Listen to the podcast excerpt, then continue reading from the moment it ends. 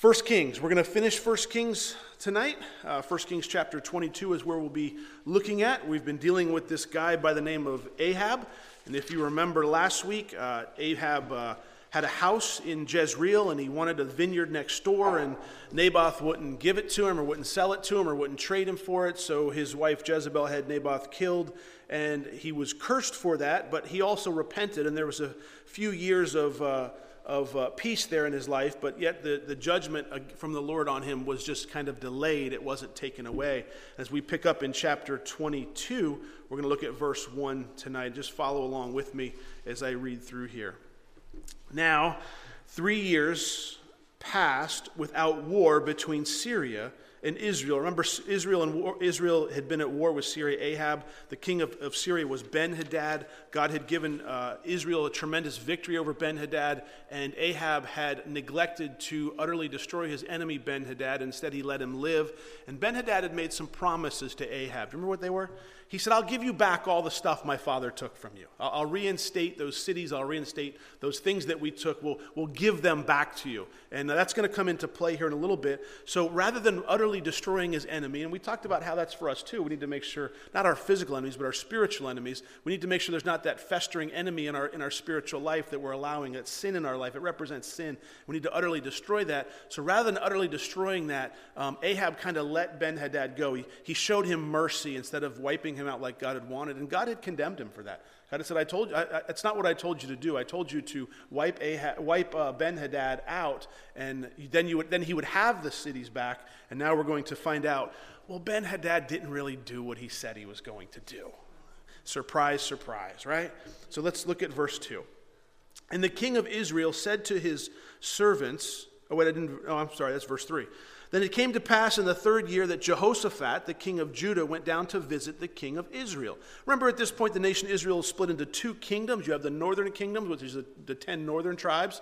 The southern kingdom is known as Judah. It's the two southern tribes, it's Judah and Benjamin, are they're making up the southern kingdom. So now we have peace between the two. Jehoshaphat is on his way down to visit uh, the king of Israel, which is Ahab. And remember, although, although the king of Israel would have been in Samaria, which was north of Jerusalem, it's always considered down because Jerusalem is the higher point. So they're up on the mountain, so he's going down, although he would be traveling north. Now, does anybody know the relationship on, on how, why they're friends at this point?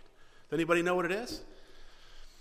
Well, Jehoshaphat, who's a pretty good king, by the way, if you read his, his, his, his, his history and the things that he accomplished, he, he, get a lot, he gets a lot of accolades in, uh, in Chronicles uh, for, for the things that he did. He's a pretty good king.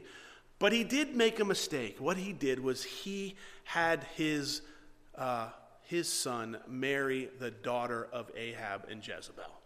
So that's his downfall. So now he's off to see his in laws. That's where he's headed, down, down, down off the mountain in Jerusalem, down into Samaria to visit King Ahab. So Jehoshaphat's down there, King Ahab's down there. And then in verse 3, the king of Israel, that's Ahab, said to his servants, do you know that Ramoth in Gilead is ours? But we hesitate to take it out of the hand of the king of Syria. The king of Syria was Ben Hadad, and this makes me want to scream at him because if you'd have done what God told you to do, you would already have the city that belongs to you. But he doesn't. He didn't do it. Now he hesitates. So Ahab says to Jehoshaphat, "Will you go with me to fight at Ramoth Gilead?" Jehoshaphat said to the king of Israel, "I am as you are. My people as your people. My horses." Are as your horses. My house is your house. Mikasa Sukasa type thing there. Also, Jehoshaphat said to the king of Israel, Please inquire for the word of the Lord today. Now, I want you to notice something. There is a problem in the nation of Israel. And the problem is that they don't possess the city that belongs to them. And they want to possess the city that belongs to them uh, Ben Hadad, the king of Syria, had promised to give them the things that belong to them. But now, because, because uh, Ahab didn't follow what God had told him to do, now there's a problem in his kingdom or in his life. Listen, when you don't obey God, there's going to be problems that come from that. There's going to be circumstances that could have otherwise been avoided if you had just been obedient to what God had said or God tells you to do in His Word. Oftentimes, we want to make compromises to the Word of God in our culture by not obeying and saying it's not relevant today. But yet, what do we find? That when we do that, the problem arises. There's a problem that follows it. There's something that goes along with it. God's word, if, if you choose disobedience to God's word, you can expect that the, some problem, not all problems in life are a result of disobedience, and please don't think I'm saying that, but there are some problems that I'm, are going to be a result of that. If I choose to disregard God's word and I go over to Martin's and I steal, well, I like crabs, so if I steal some king crab legs and I walk out of there and get arrested and find myself in jail, that problem is a direct result of me disobeying God's word, right? Not to steal. Can, can I look at God and say, God, why, how, how come I, I was just hungry? I didn't, how come I didn't get away with this? I can't do that. The problem is me. I disobeyed what God told me to do. Had I listened, I wouldn't be in this situation. Same thing with him. Had Ahab followed God's direction, he wouldn't be in the situation he's in. But I like Jehoshaphat. Jehoshaphat says here in verse 5 said to the king of Israel, Please inquire for the word of the Lord today. When you find yourself at a problem in life, at a situation in life, it's always good to inquire of the Lord. Lord, is this something I've brought on myself? Because sometimes you can think that it's not your fault and you want to blame it on everybody else or everything else or your circumstances or whatever. And then if you inquire the Lord, He might just say, Well, you brought this on yourself. It's your problem. Now I'm going to help you through it. I'm going to walk with you to get through it. I'm going to show you what I want you to do from here on out. But he wants you to come to that place of repentance where you go, Lord, I didn't realize. I didn't realize I was being disobedient to your word. I, I didn't realize I could have avoided this whole situation had I, had I not had I just followed what you told me to do. Lord, forgive me, forgive me. And then he'll help you out of it. But Jehoshaphat's heart is, hey, let's go ask God what to do. Listen, before we go up there and fight, you know, we're buddies, we're, we're in laws. You know, my people are your people, my house is your house. Before we take off to fight the enemy, let's see what God has to say. Let's go talk to God about this. So, verse uh, 6 Then the king of Israel gathered the prophets together, about 400 men. And he said to them, Shall I go against Ramoth Gilead to fight, or shall I refrain? So they said, Go up, for the Lord will deliver you into the hand, will deliver, deliver it into the hand of the king. Go up, for the Lord will deliver it into the hand of the king. Now, 400 guys get together, and, they, and, and Ahab says, All right, guys, what do I do? They're, you're the prophets. What, what, I need the word of the Lord. And all 400 of them 100 of them are going to say the same thing Go. You're going to get victory. Go on up there. But notice what Jehoshaphat says in verse 7. He says, Is there, is there not still a prophet of the Lord here that we may inquire of him? What's, what's Jehoshaphat see going on? Wait, wait, wait, wait, wait a minute. Ahab, all these 400 guys, they're just going to tell you what you want to hear. They're not 400 prophets of the Lord, they're 400 prophets of Ahab. In other words, they're going to prophesy what Ahab wants to hear. And that's pretty, pretty insightful. You know, it's a word of wisdom for, for, for Jehoshaphat say, wait, wait, isn't there a prophet of the Lord? Now, I don't think for a moment that these are, I think these are false prophets of the Lord. I don't think they're prophets of a false Lord or a false God. I think they're prophets who are supposed to be prophesying the word of the living God. Remember, uh, the, all the prophets of Baal have already been killed, you know, but, but and now, now Ahab has this group of people. They're kind of like yes man. Yes men. They're just going to tell him whatever you want, whatever, all right, whatever you want to do, king, go ahead, and we're going we're to do it that way. And Jehoshaphat says, no, no, no, no, wait a second. We got to talk to somebody who knows the Lord. We go, this isn't the word of the Lord. I, have seen the word of the Lord. This is not the word. This, this is a bunch of nonsense here. Let's get somebody who's got. Isn't there anybody that can give us the word of the Lord? And Jehoshaphat uh, said, uh, Is there still, is there not still a prophet of the Lord here that we may inquire of him? And verse 8 So the king of Israel said to Jehoshaphat, Well, there is still one man, Micaiah, the son of Imlah, by whom we may inquire of the Lord but I hate him. Why? Because he does not prophesy good concerning me, but evil. And Jehoshaphat said, Let not the king say such things. Now, isn't this interesting? Now, we know from later scriptures that, that Micaiah is probably in prison. He's probably locked up at this point. Uh, at least most commentators suspect that he is. And as Jehoshaphat uh, challenges Ahab. He goes, Isn't there anybody? He goes, Yeah, there's one, but I don't really like him. Matter of fact, I hate him. Why don't you? Why do you hate him? Well, he doesn't tell me what I want to hear. Basically, he doesn't tell me. He, yeah, he might tell me what God says, but he doesn't tell me what I want to hear. And I'm not interested in what God says. You see, that was Ahab's heart. He didn't really want the word of the Lord, did he? He wanted to hear what he wanted to hear. He wanted, if he wanted to go to battle, he wanted to hear go to battle. If he wanted to stay home, he wanted to hear stay home. He wanted to be the one controlling the prophets. So the 400 prophets that he had were not God's prophets, they were Ahab's prophets. And they were going to tell him. Now, this brings us to something. When you have a problem, it's very good to inquire of the Lord. But we see there's a couple of different ways to inquire the Lord. It's possible to superficially inquire the Lord. In other words, Lord, I'm going to tell you what I want you to do, and I just want you to put your stamp of approval on my plans. I'm going to tell you how I want my life to go. I'm going to tell you how I want things to play out in the next six months, the next six years, the next six weeks, whatever it is, or the next six hours. And I, want, and I expect you just to go right along with it and stamp it approved, and then I, will, then I can say that I've heard from the Lord, and we can move forward with this. That's not really inquiring of the Lord, is it? You see, when you really inquire the Lord, it's, it's a true inquiry. It's, it's you going before the Lord saying, Lord, I really need to know what you want me to do in this. It's okay to have a, have a direction that you want. It's okay to say, I really hope that the Lord moves this way, or the Lord leads this way, or the Lord directs in this, in this situation to this side or to that side. But you have to be set on the fact that I'm going to follow what He wants. I'm going to, I'm going to make the decision that I'm going to be obedient to what He says. You see, if you're not really inquiring, He's not really going to answer you. If you're just looking, if you're just saying, God, will you stamp my plans? And you don't, you don't need my approval, but ahead, you have a free will. You can choose and do what you want to do. And that's what Ahab's doing. So much so that he's, he's made it look like this whole religious event. I've got 400 prophets that all say the same thing. There's a message there too. Just because everybody says it's true doesn't necessarily mean it is, does it? He's got 400 prophets going, Go, you're going to get victory from the Lord. And then Jehoshaphat says, No, no, no, no. I'm not hearing from these guys. You go get a real prophet, Lord. Don't you have one? Well, yeah, but I don't like him. I hate him because he doesn't tell me what I want to hear. Well, go get him anyways. And that's where we pick up. And the king of Israel called an officer and he said, Bring Micaiah, the son of Imlah, quickly. Before the others changed their mind, probably. The king of Israel and Jehoshaphat, the king of Judah, having put on their robes, sat each on his throne at a threshing floor at the entrance of the gate of Samaria, and all the prophets prophesied before them.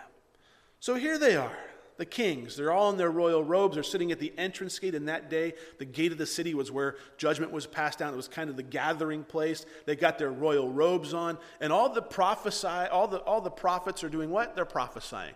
They're all preaching their best possible messages to why Ahab should go on up to war against, uh, against Syria and take this city back. They're all giving him their best message possible. Now look at verse 11. Now Zedekiah, the son of Chenaanah had made horns of iron for himself. And he said, Thus says the Lord, with these you shall gore the Syrians until they are destroyed. And all the prophets prophesied so, saying, Go up to Ramoth Gilead and prosper, for the Lord will deliver it into the king's hand. Now, here's Zedekiah. He's one of the prophets. He comes to give his message to the king, only he's got props. He's, he's got something to keep them entertained. He's got something to show them. I'm going to show you how it, I, I've got these horns of iron that I've created. This is my prop. And he's going to tell them, You're going to win by these horns of iron. Again, the problem with this is these are just people who are going to tell him what he wants to hear. But do you know that in our culture, there are Christians today who will do the exact same thing? They will go to a church that's going to tell them what they want to hear. They don't really necessarily want to hear what the Word of God is. They don't want to hear the Word of God prophesied to them or taught to them verse by verse, chapter by chapter, and how it applies to their life. They just want to hear, well, something that's going to make them feel good. They don't want to be convicted by the Word of God. They just want to know, they just want God's stamp of approval on their life. They just want to say, well, I'm a Christian, therefore I, can, I went to church, I, I, I'm good, everything's okay. This is kind of the same thing. The preacher with props who will just tell you what you want to hear, that's like Zedekiah. He's, he's just telling, and props aren't bad, by the way. I, I don't I didn't, I should have found some horns to bring in. I could have used them. But props are fine. But the message is what needs to be concerned with. Is, is the message really from God or is it a message from somebody's opinion? Is the message, is it, is it just you know, is it, do you have itching ears and you just want to hear what you want to hear? Do you really want to hear what God says? The messenger, now he goes, verse 13, the messenger who had gone to call Micaiah stood, spoke to him, saying, Now listen, the words of the prophets with one accord, they're all together on this. They encourage the king. Please let your word be like the word of one of them and speak encouragement. So this is the this is the prepping, if you will. You know, they go to get him. You can just see him dragging him out of prison somewhere. You know, he's all dirty and he's probably hasn't had a bath or a shower. And here he is. And now here comes the messenger. Goes, listen. All right, all right, all right. Here we go, Micaiah. Listen. Everybody else has said for the king to go to battle. So just would you please say the same thing? You know, let, us just let's just all get along here. Why do we have to fight over this? You know, let's just let's let's not create differences. But Micaiah says this in verse 14. He says, "As the Lord lives, whatever the Lord says to me." That I will speak. The preacher who will preach God's word, whether you like it or not, is the one that you want to hear from. You see, who's really, who's really Ahab's friend here? Micaiah, because he's going to tell him what God's word is. He's going to tell, he goes, listen, I'm going to share with you, I'm going to tell you whatever God tells me to tell you. But that's not what Ahab likes. Because every time Micaiah came out, what happened? He was convicted. Ahab was convicted. Ahab heard the word of the Lord, and Ahab's lifestyle was challenged. And Ahab, every time he said something to him, he found himself convicted. And, and Ahab didn't really like that. He just wanted to hear what he wanted to hear. So he hired prophets and he paid them, and they told him exactly what he wanted to hear. But Jehoshaphat caught on, and he says, Go get Micaiah. Let's see what Micaiah has to say. And they tried to even sway him. Well, Micaiah, come on. There's 400 people. There's got to be a, you know, they, they all can't be wrong, Micaiah. Just say it. Micaiah says, No. As the Lord lives, whatever the Lord says to me, that I will speak. In other words, Micaiah says it's more important that I honor the Lord with my mouth than I honor men with my mouth. And if, in other words, he's saying, if you're going to throw me back in prison, if you're going to cut off my head, whatever you're going to do to me, you're going to do to me, but I'm going to die being obedient to God. And I'm going to speak the truth, exactly what God says to me, and I don't care. Oh, we need that in our churches, don't we? So what if people quit coming?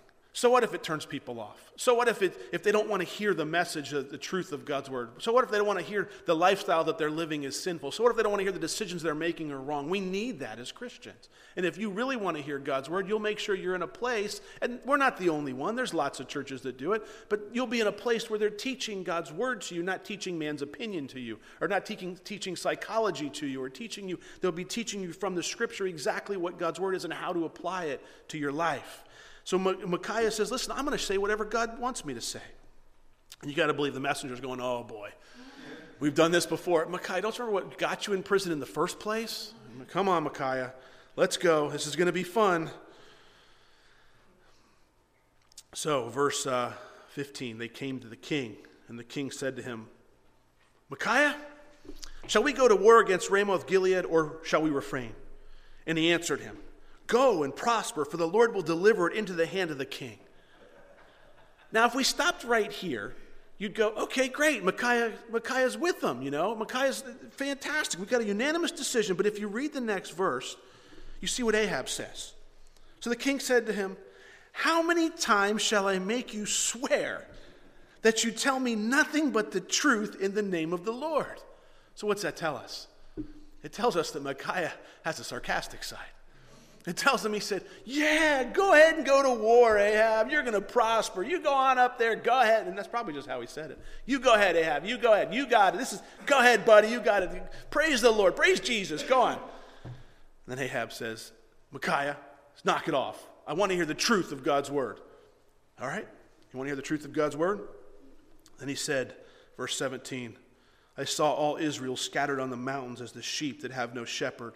And the Lord said, These have no master. Let each return to his house in peace. In other words, he's saying Israel is defeated and Ahab is dead. That's what he's, that's what he's prophesying there in verse 17. And then verse 18, the king of Israel said to Jehoshaphat, See, did I not tell you that he would not prophesy good concerning me, but evil? so you can just see this play. It's, it's comical the way it plays out. So Ahab turns to Jehoshaphat, as, as Micaiah says basically, that you're, yeah, go on, go. You're going to war. In other words, he's saying, I'm already seeing you dead into the future.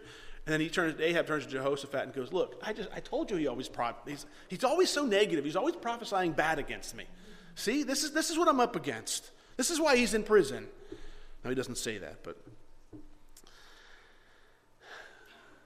where did I leave off? Verse 19. Then Micaiah said, Therefore, hear the word of the Lord.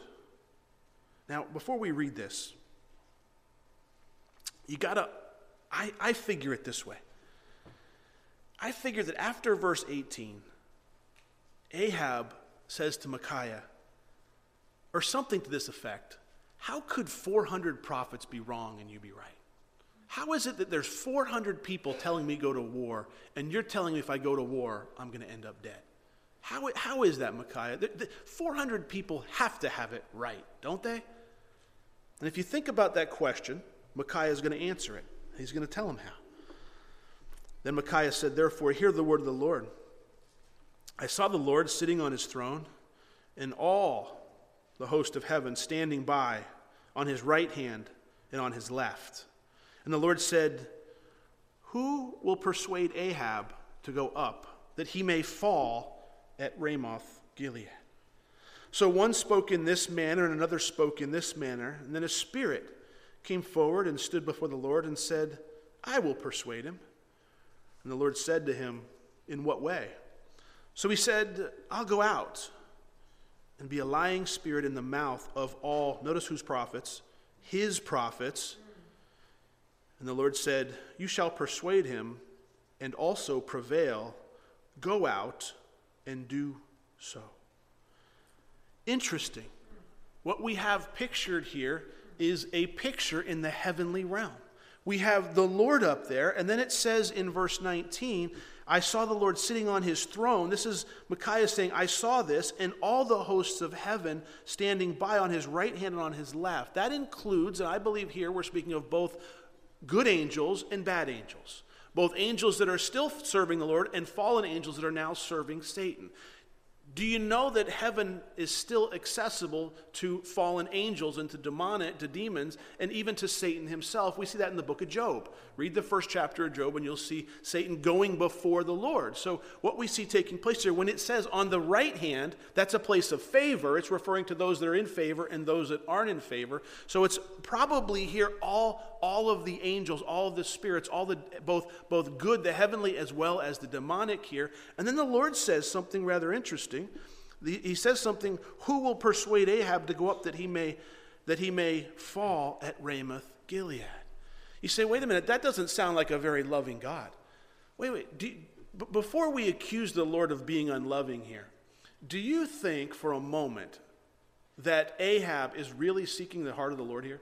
Not at all. Don't be fooled and think that Ahab is really trying to serve the Lord here. Ahab is entertaining Jehoshaphat by bringing Micaiah up and has no intention of, ser- of doing what the Lord said. He has his own 400 hired prophets that are going to tell him exactly what he wants to hear. He's already been condemned twice by the Lord. Last week we saw him killing uh, uh, Naboth for his vineyard and his, his, entire family, his wife Jezebel did that. But I don't believe for a moment that Ahab is going, Lord, I really need your direction here. I need your guidance. Should we go up and take this city back or shouldn't we? I know you told us to kill Ben Hadad and I didn't. Forgive me. Uh, Lord, just give me direction. That's not what we see at all.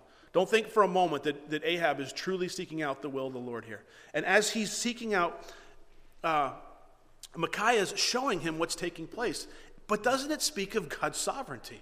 How much control God really has. God says, okay, I'm about done with Ahab. I've, I've given him a three year reprieve over the Syrians. I'm going to, that judgment that I said was coming, it's coming. So I need, I need one of you guys to go down and, and, and uh, get him to go up to war. How, how are you going to do it? And it says, it tells us exactly what happens. Then a spirit, I believe this was an evil spirit, came forward and stood before the Lord and said, I'll tell him, I'll persuade him. I'll persuade all 400 of his prophets. Notice his prophets.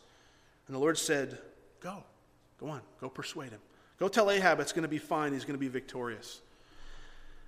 Again, when you're going to seek the will of the Lord, you've got to be willing to follow it.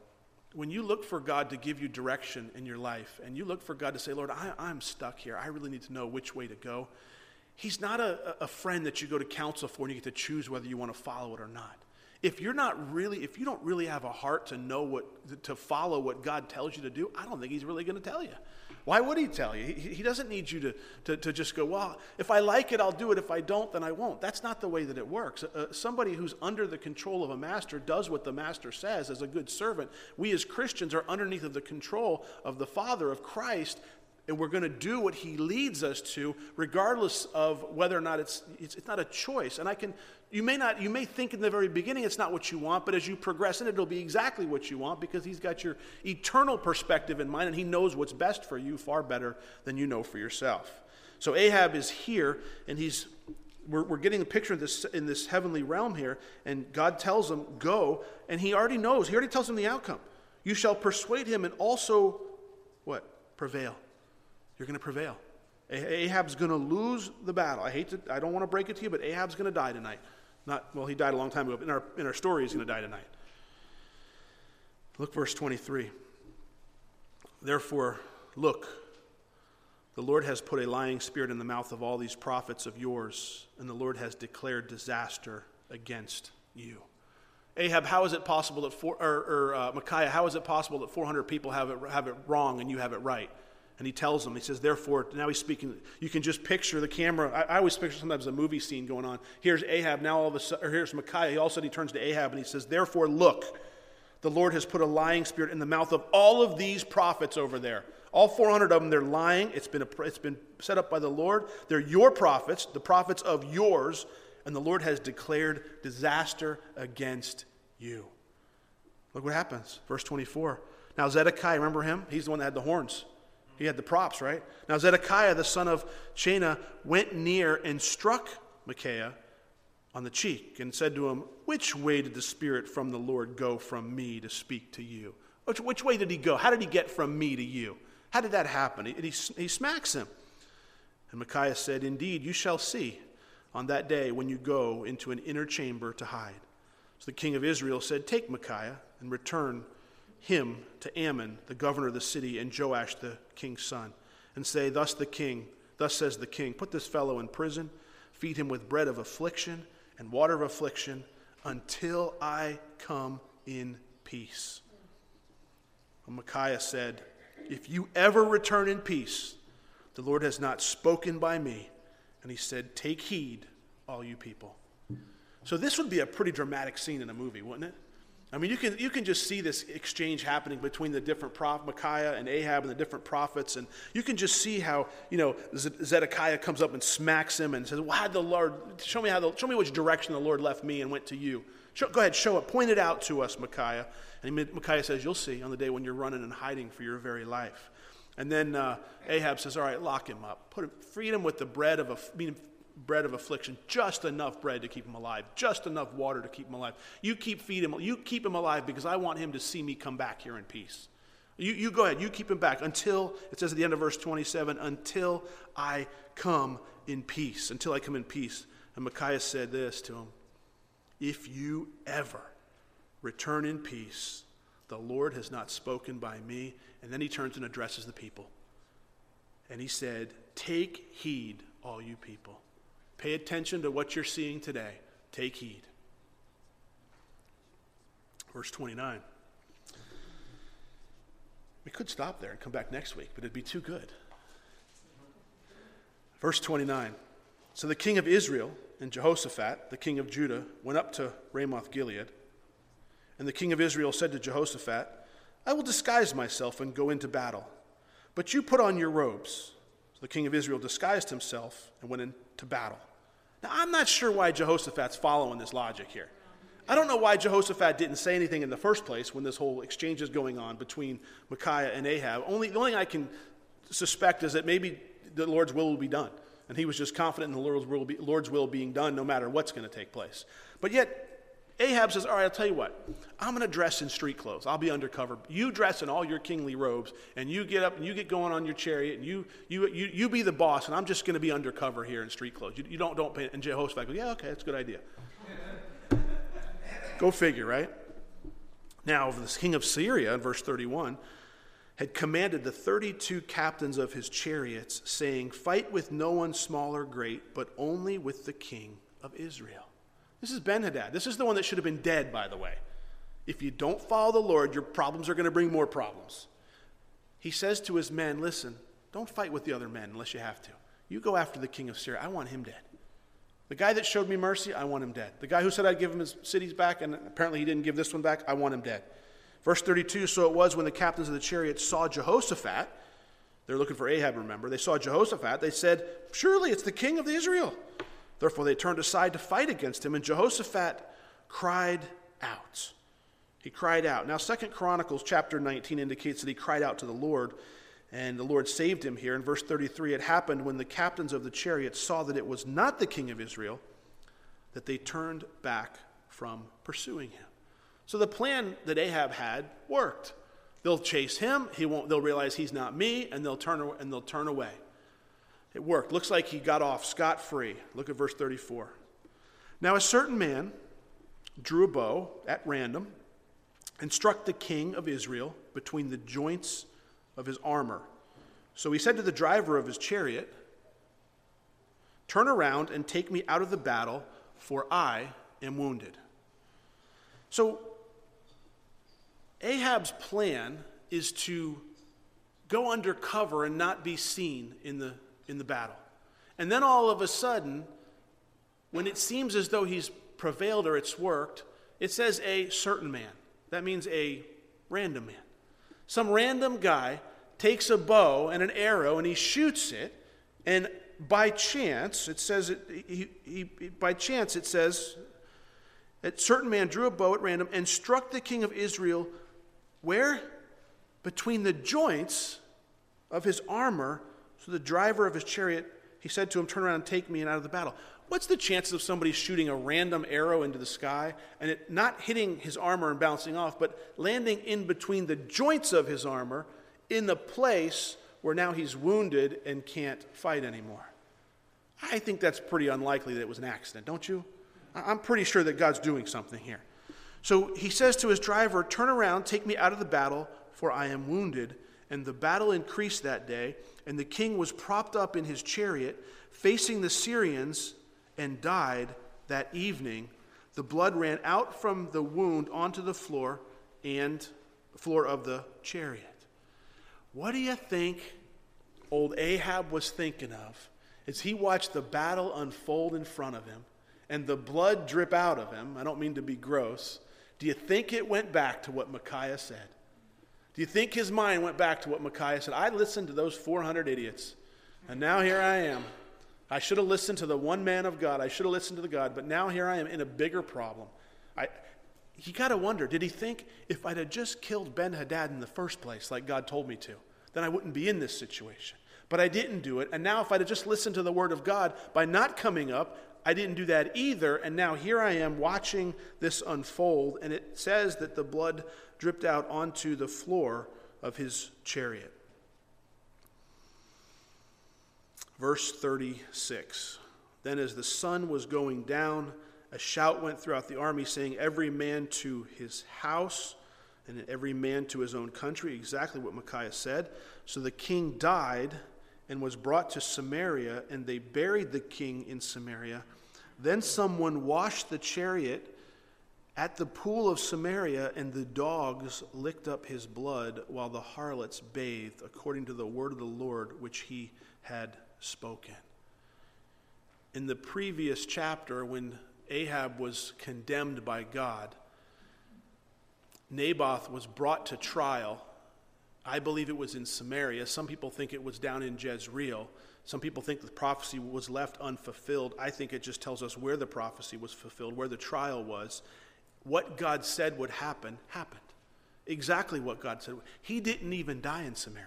They brought his chariot back to Samaria. They're cleaning it out, and now the dogs are, do, are, are licking up their blood, licking up his blood. Exactly what God said would happen. It's amazing the evil that Ahab had in his heart, the way that he ruled, the sin that he followed, he, he, he, he led the people away from God into idol worship. And now this is what's made of him. Now look what it says in 39. Now, the rest of the acts of Ahab and all that he did, the ivory house which he built and all the cities that he built, are they not written in the book of the Chronicles of the kings of Israel? So Ahab rested with his fathers, then Ahaziah, his son, reigned in his place. If you want to read the version in Chronicles, it's Second Chronicles chapter 17 through 19 of basically what we just read here tonight, and it's pretty close to exactly the same thing. And as we come to the end here, last several verses in chapter 22, we're going to kind of get an update on what's going on with Jehoshaphat as well as Ahaziah. Jehoshaphat in verse 41, the son of Asa, had become king over Judah in the fourth year of Ahab, king of Israel. Jehoshaphat was 35 years old when he became king, and he reigned 25 years in Jerusalem. His mother's name was Ahuzabeth, the daughter of Shilhi. And he walked in the ways of his father Asa. He did not turn aside from them, doing what was right in the eyes of the Lord. Nevertheless, the high places were not taken away for the people offered sacrifices and burnt incense on the high places. In Second Chronicles, if you were to go over there and read a little bit about what Jehoshaphat had accomplished, you'd find this. I'm just going to read, you don't need to turn there, just listen. Second Chronicles chapter 17, verse 3. Now the Lord was with Jehoshaphat because he walked in the former ways of his father David, he did not seek the Baals. Verse 6 And his heart took delight in the ways of the Lord. Moreover, he removed the high places and wooden images from Judah Verse 7 In the third year of his reign, he sent out leaders to teach the cities of Judah. So they taught in Judah and had the book of the law of the Lord with them. And they went through all the cities of Judah and they taught the people the law of the Lord.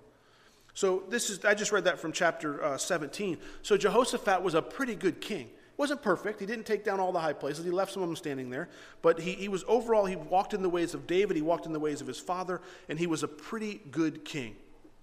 And uh, Looking back at, we left off in verse uh, 30 or verse 46, and the rest of the perverted persons who remained in the days of his father Asa, he banished from the land. Verse 47 There was then no king in Edom, only a deputy of the king. Jehoshaphat made merchant ships to go to Ophir for gold, but they never sailed, for the ships were wrecked at Ezion Geber. Uh, they didn't, he tried to go get gold, didn't make it. Then Ahaziah, the son of Ahab, said to Jehoshaphat, Let my servants go with your servants in the ships but Jehoshaphat would not, which means he learned from his mistakes. I already tried the gold thing. I already tried the Navy thing. I built a couple of ships, went to go get gold. They didn't make it. And then, Jeho- and then uh, the, the, next king of Israel comes down and says, Hey, let's, Jehoshaphat, let's, let's build some ships to go get some gold. And he goes, Uh uh-uh. uh I learned my lesson there. I've been there, done that. Not, not going to happen again. Then Ahaziah, the son of Ahab, said to Jehoshaphat, Let my servants go with your servants. And he says, No. Verse 50 Jehoshaphat rested with his fathers, was buried in his fathers in the, with his fathers in the city of David's, David his father. Then Jehoram, who's going to be the next king of Judah, reigned in his place. So Jehoshaphat overall for, for Judah was a pretty good king. You know, he, had, he had a few false, few shortcomings, but uh, overall he was a pretty good king. Now let's look at Ahaziah real quick. Ahaziah, the son of Ahab, this is Ahab's son, became king over Israel and Samaria in the 17th year of Jehoshaphat, king of Judah, and he reigned only two years over Israel. He did evil in the sight of the Lord and walked in the way of his father and in the way of his mother and the way of Jeroboam the son of Nebat, who made Israel sin. In other words, he continued leading Israel, God's people, into sin. For he served Baal and he worshipped him and provoked the Lord, God of Israel, to anger according to all that his father had done. So Ahab dies, his son takes over for the next two years, and it's not a whole lot different. Before we close, I want to recapture something, re, re, re, review a little bit something. Ahab had a problem. His problem was a direct result of him not following God's word to him. And instead of repenting, he, he, he did this sort of false inquiry of the Lord. In other words, instead, it becomes a very slippery slope. You ever, you're going to have problems in life.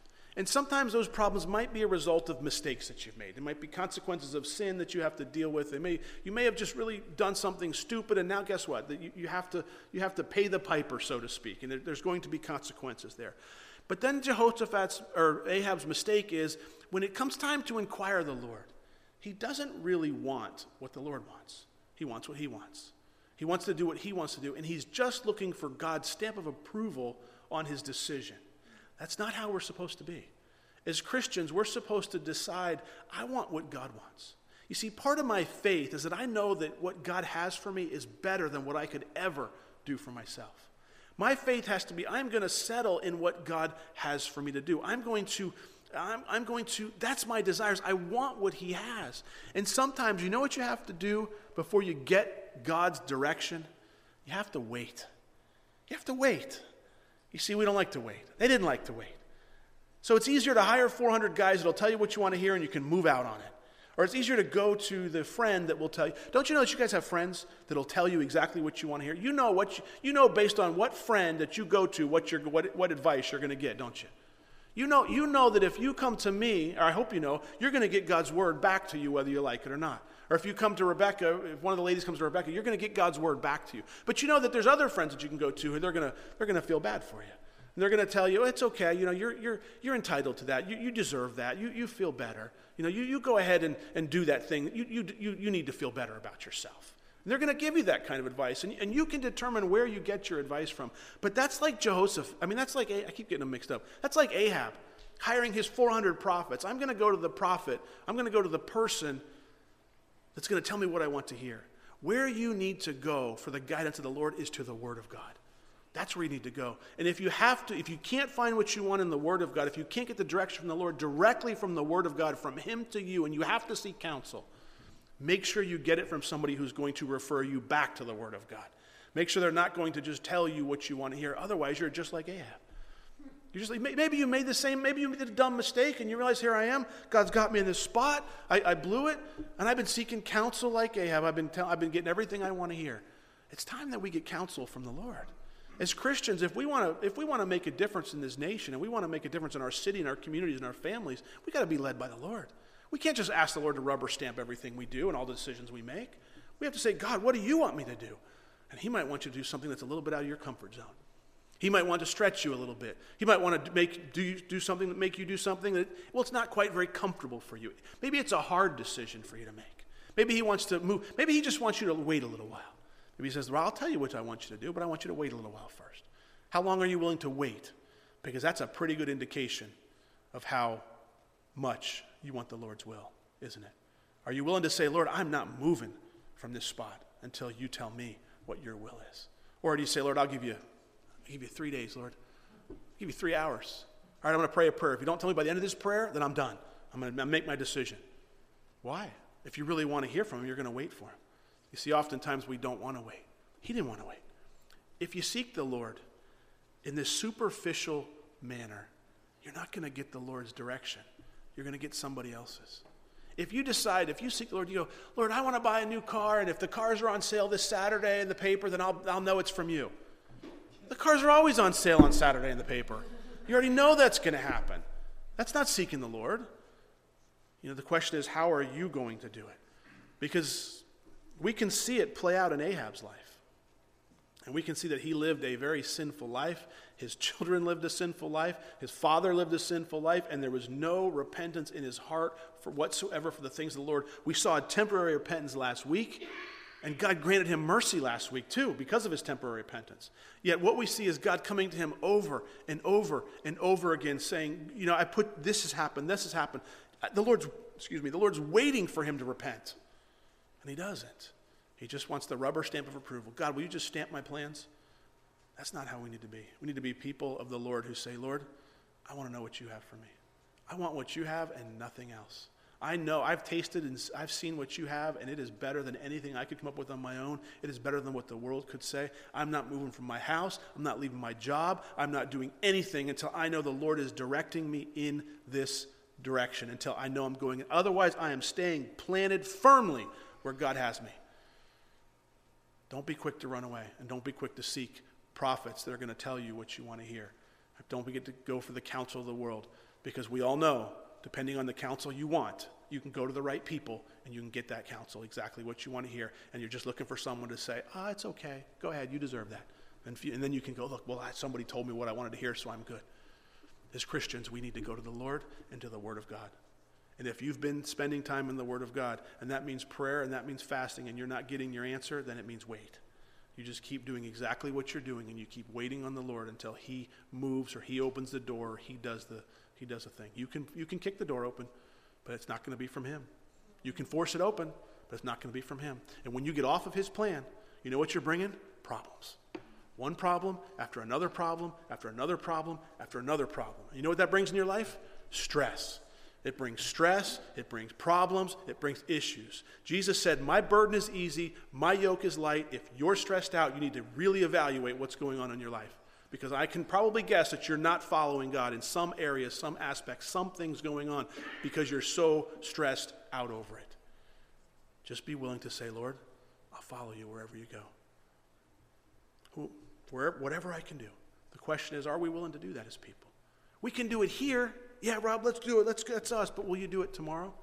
Will you do it the next night? Will you wait a year for the Lord to tell you? Will you stay planted for five years or 10 years or however long? Will you, will you, will you rest in what he, where He's got you? Will you rest there and will you be faithful one day at a time? Or is it something that you're going to get tired of? I want to move quicker. I want it done now, Lord. I want it quick. Don't be that way. If you want, if you really want what God has for you, He wants to give it to you. He does. But you've got to be willing to seek Him. You've got to be willing to believe and follow it. It's not just a stamp of approval. And you've got to be willing to wait for it. And I trust me when I tell you, it's worth waiting for. Because God's will is going to be problem free. Well, not always. It's not going to be problem free, but it's going to be, you're going to be able to endure all the problems without the way, without the way, the, instead of the way the world endures them. It's not going to be problem free. You'll have the issues and things, but it's going to be a different way of enduring it because you know He has you there and you're going to learn through it as opposed to the, it's not going to be a result of your mistakes. It's going to be something, He's going to put you in the boat and, the, and send you off and the storm will happen. And then He'll be there to carry you through it. He'll be there anyways, but you have to realize what got you there. Let's pray. Father, we thank you for your word. Lord, and I, I just look at Ahab's life, and it seems like he had so many chances. So many, one chance after another, Lord, and yet he was still so focused on doing what he wanted to do and serving the Baals and all the false gods and leading your people into sin. And Lord, if there's anything in our life, if we're facing a problem, if we're stressed out, Lord, will we just evaluate ourselves? Will we allow you to come in and say, hey, this is the problem? This is the issue. This is the thing. Or we don't want to be people who just sit in church and think that we, we're somebody because we came to church or because we own a Bible. Or we want to be people who are led by you. Lord, if you would lead us, there's no telling what you could accomplish in our life. Your ways are far above our ways. Your plans for us are good. They're eternal, they're heavenly. And Lord, as we encounter issues and problems under your guidance, it'll be much easier to navigate because it'll be part of your will, it'll be part of your training plan, it'll be put something you're allowing us to go through. But Lord, if we choose to disobey your word, we're going to see those problems that come along, those issues, those seasons, those trials that come along because we brought them on ourselves. And I wonder how much we bring on ourselves when we didn't really have to. I wonder how many times you've said, just rest. Just rest. And we couldn't sit still, so we brought problems on instead of waiting on you, Lord.